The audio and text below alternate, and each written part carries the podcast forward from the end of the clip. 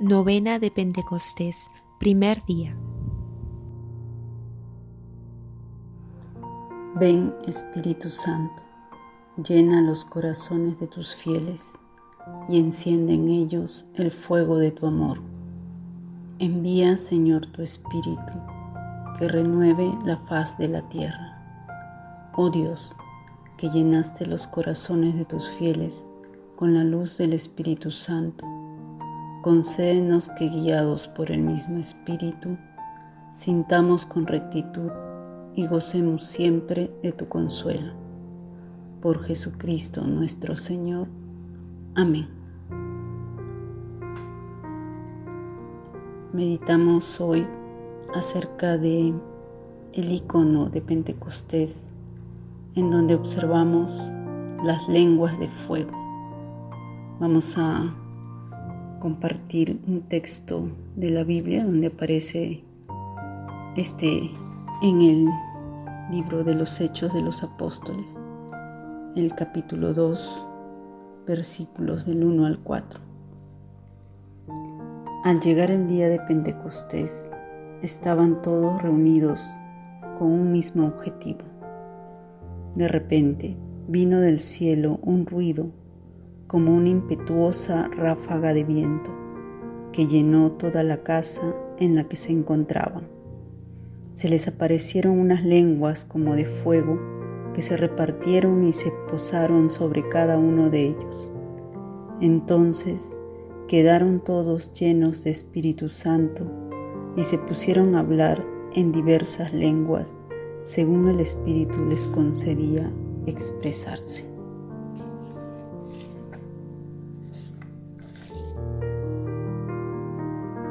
En este, en este pasaje vemos que está reflejado en el icono a los apóstoles, quienes reciben el Espíritu Santo que ya Jesús les había anticipado, estando reunidos y en comunión. Es un signo importante de la vida cristiana y este llega como un viento del cielo de Dios y se manifiesta cada uno en forma de lenguas de fuego. Quedan llenos del Espíritu Santo, esta fuerza que los invita a dar testimonio, que les da el don de lenguas para anunciar y dar testimonio no solo en Jerusalén, Judea o Samaria, sino hasta los confines de la tierra. Este espíritu que llega hoy a nosotros para llenarnos, para darnos los dones que necesitamos, la fuerza para amar, para perdonar, para pedir perdón, para anunciar el amor del Señor. En este primer día de novena pedimos al Señor Espíritu Santo por los más necesitados, los pobres y rechazados de la sociedad, los que más sufren en estos momentos tan difíciles que estamos viviendo a causa de la pandemia. Ven, Espíritu Santo, a todas las personas que están sufriendo con la pandemia del hambre y tantas otras.